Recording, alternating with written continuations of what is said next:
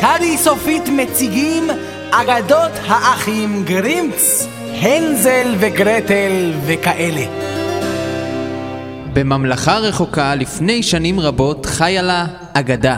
הייתה זו אגדה צעירה ויפה עד מאוד, אשר סיפרה על ממלכה רחוקה לפני שנים רבות, שם חיו להם שני ילדים, הנזל וגרטל. אני הנסל? אני גרטל. הנזל וגרטל היו ילדיו של חוטב עצים עני, ואימם החורגת הייתה אשתו של חוטב עצים עני. עד מתי תכתוב עצים, גונטה? למה שלא תכתוב לשם שינוי איזו פשטידה או סטייק טוב? אך חוטב העצים רק אמר, יא.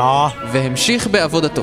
לבסוף החליטה אימם החורגת של הנזל וגרטל להיפטר מהשניים בכך ששלחה אותם אל תוך היער האסור.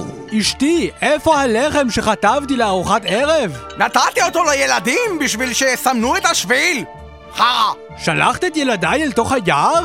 היער האסור או היער המותר? היער האסור, טיפש! אה, מזל, ביער המותר גר הפדופיל ההוא. פרידריך! פרידריך, יא, יא, פרידריך, יא. אה. בחור טוב! ביער האסור איבדו הנזל וגרטל את דרכם. הנזל, אני שומעת משהו זז. אה, יש פה עוד אנשים. מי אתם? אני עמי. ואני תמי.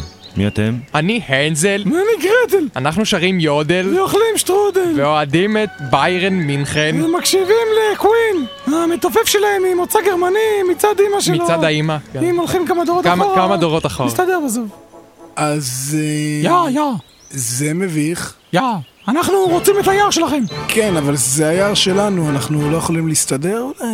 וכך התפתח מאבק אלים בין הנזל וגרטל לעמי ותמי. תמי, תקיא אותו בביצים, תמי! הביצים של הגרמנים זה האזור הרגיש שלהם! לאחר שעות של מאבק הביסו לבסוף הנזל וגרטל את עמי ותמי ולקחו אותם כשבויים. איזה חרא זה. תנו לנו לצאת! היער שלכם שלנו עכשיו. אתם תישארו פה עם השבויים מכל המקומות האחרים שכבשנו.